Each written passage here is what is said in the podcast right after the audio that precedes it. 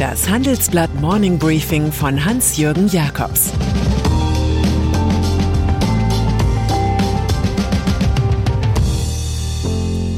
Guten Morgen allerseits. Heute ist Freitag, der 21. Januar, und das sind unsere Themen. Der lange Schatten über dem Papst. Klaköre für Präsident Putin. Daimler bittet zum autonomen Fahren. Papst Benedikt. Wenn die Bild-Zeitung lobt, dann richtig. Also hieß es am 20. April 2005, wir sind Papst. Josef Kardinal Ratzinger war gerade zum Oberhaupt der katholischen Kirche gekürt worden. Aber was titeln wir zum emeritierten Benedikt dem 16.? Wir sind peinlich vielleicht, so wie die Taz es vorformuliert hat, oder doch wir sind Pinocchio? Das Kreuz hängt jedenfalls schief. Eine neue Studie zu sexuellem Missbrauch im Erzbistum München und Freising für die Zeit von 1945 bis 2019 liegt vor. Sie berichtet von 235 mutmaßlichen Tätern und mindestens 497 jungen Opfern. Und davon, dass der spätere Papst Benedikt als damaliger Münchner Erzbischof in vier Fällen nicht gegen beschuldigte Kleriker eingeschritten sei, obwohl er von den Vorgängen gewusst haben müsste. Das sagen die Juristen der ermittelnden Kanzlei Westphal Spilker Wastel. Die Gutachter sind sicher, dass Ratzinger von der Verurteilung des aus Essen gekommenen Priesters Peter H. als Pädophiler wusste. Der amtierende Münchner Kardinal Reinhard Marx, selbst beschuldigt, entschuldigt sich, ich bin erschüttert und beschämt. Und der 94-jährige Benedikt schweigt und betet für die Opfer. Du sollst nicht falsch Zeugnis reden wider deinen Nächsten, lautet das achte Gebot. Deshalb redet der abgetretene greise Papst lieber gar nicht. Vielleicht hilft in diesem Fall eine ökumenische Anleihe bei Martin Luther. Die Lüge ist wie ein Schneeball, je länger man ihn wälzt, desto größer wird er. Ukraine. In der Ukraine-Krise läuft die Kommunikation wie gewohnt weiter. Man droht Sanktionen an und lockt mit Dialog. US-Außenminister Anthony Blinken warnte vor seinem heutigen Genfer Treffen mit dem russischen Kollegen Sergei Lavrov vor einem Einmarsch in die Ukraine. Es ist ein reales Risiko und es ist ein hohes Risiko, sagte Blinken. Gestern hatte Blinken wiederholt, eine Betriebsgenehmigung für die Erdgaspipeline Nord Stream 2 komme nur in Frage, wenn Wladimir Putin seine Soldaten von der ukrainischen Grenze abziehe. So wird Nord Stream 2 zum Faustpfand des geopolitischen Kampfs, auch wenn es eigentlich nur um sichere Energievorsorge gehen soll. Manuela Schwesig, SPD, Ministerpräsidentin von Mecklenburg-Vorpommern, bedankte sich deshalb beim Ostausschuss der deutschen Wirtschaft. Er dringt ebenfalls darauf, dass bald Gas durch die Ostseepipeline nach Deutschland fließt.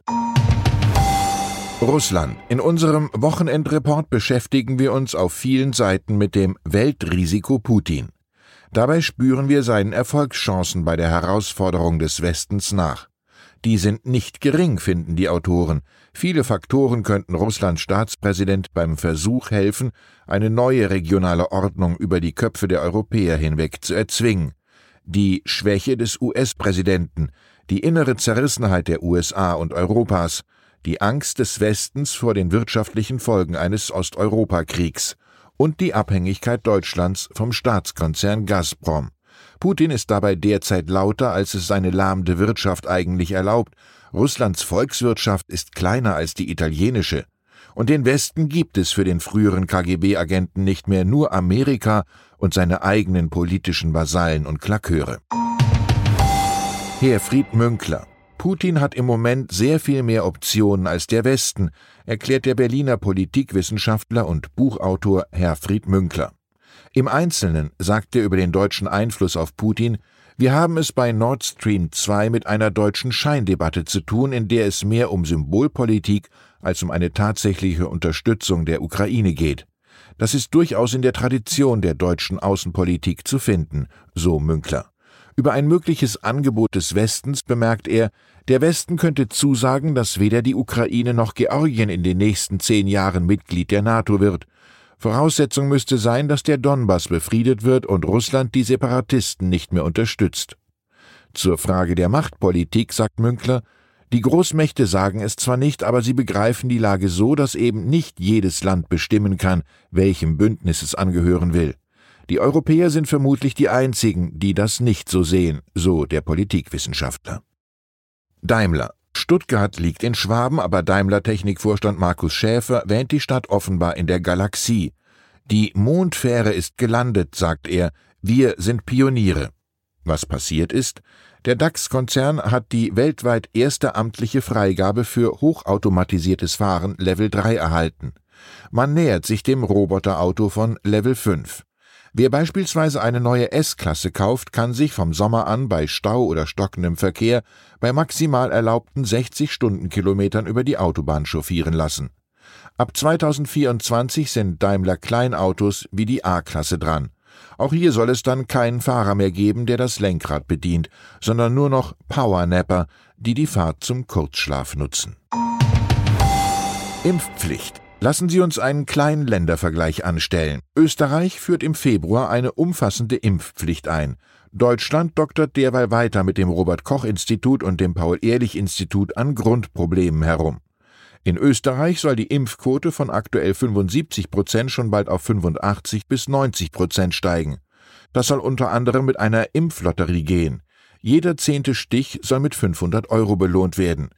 Je mehr Menschen eine Corona-Schutzimpfung haben, desto weniger sterben an den Folgen einer Corona-Pandemie, sagte Österreichs Gesundheitsminister Wolfgang Mückstein.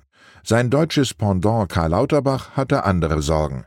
Er befürchtet schon bald mehrere hunderttausend Infizierte am Tag und akzeptiert ein paar gravierende Änderungen. So sollen nunmehr Menschen nach überstandener Corona-Infektion nur noch drei Monate, bisher sechs Monate, als genesen gelten. Die Kommunikation darüber fiel Corona-bedingt weitgehend aus. Dabei hatte Lauterbach verkündet, er wolle die Bürger immer informieren, damit diese nicht selbst regelmäßig die Seiten der wissenschaftlichen Institute anschauen müssten. Mein Kulturtipp zum Wochenende. Die Wannsee-Konferenz von Matti Geschonek. Der Film läuft am Montag um Viertel nach acht im ZDF und ist auch in der Mediathek zu finden. Es handelt sich um ein Glanzstück des öffentlich-rechtlichen Fernsehens, das tatsächlich alle Elogen der Feuilletons bestätigt. Regie, Drehbuch, Schauspieler, alles eindrucksvoll. Das Kammerspiel zeigt, wie 15 Personen aus NSDAP, SS und Ministerialbürokratie an einem Januarmorgen 1942 bei leichtem Frühstück in einer Wannsee-Villa die Ermordung von elf Millionen Juden verhandeln. Und zwar als Wettstreit um Kompetenz, Eitelkeit, Rechthaben und Drohwirkung. Gegen Ende der Dienstkonferenz fällt auf, dass man mehr als 400 Tage bräuchte, um jeden zu erschießen. Da wird Zyklon B genannt. Es war diese Tötungsindustrie, die Paul Celan dichten ließ, der Tod ist ein Meister aus Deutschland.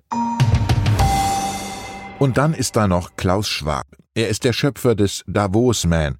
Dieser im Namen des Guten tatkräftige Kosmopolit besucht natürlich alljährlich das World Economic Forum, wenn nicht gerade Corona ist. Der deutsche Ökonom Schwab wird bewundert, weil er jedes Jahr einen neuen, schwafeligen Titel für die immer gleiche Weltrettungsshow der Reichen erfindet. Im Handelsblatt Gastkommentar entwickelt er seine wohltönende Theorie von einer Governance 4.0. Damit beschreibt er einen modernen Stakeholder-Kapitalismus. Schwab klingt dabei wie BlackRock-Chef Larry Fink, der vielleicht mächtigste Davos-Man. Schwab führt Folgendes aus. Governance 1.0 sei die Periode der Macht eines Chefs gewesen. Governance 2.0 dann die Ära Milton Friedmans mit seinem Shareholder-Mythos und der globalen Finanzierung. Und die aktuelle Governance 3.0 sei operatives Krisenmanagement bedingt durch Corona. Das alles klingt wie eine Theorie, ist aber vermutlich eine Einladung, 2023 darüber zu diskutieren. Schließlich gilt ja, Davos darf nicht sterben. Ich wünsche Ihnen ein ruhiges, finanzsicheres Wochenende. Es grüßt Sie herzlich Ihr Hans-Jürgen Jakobs. Das war das Handelsblatt Morning Briefing von Hans-Jürgen Jakobs, gesprochen von Peter Hofmann.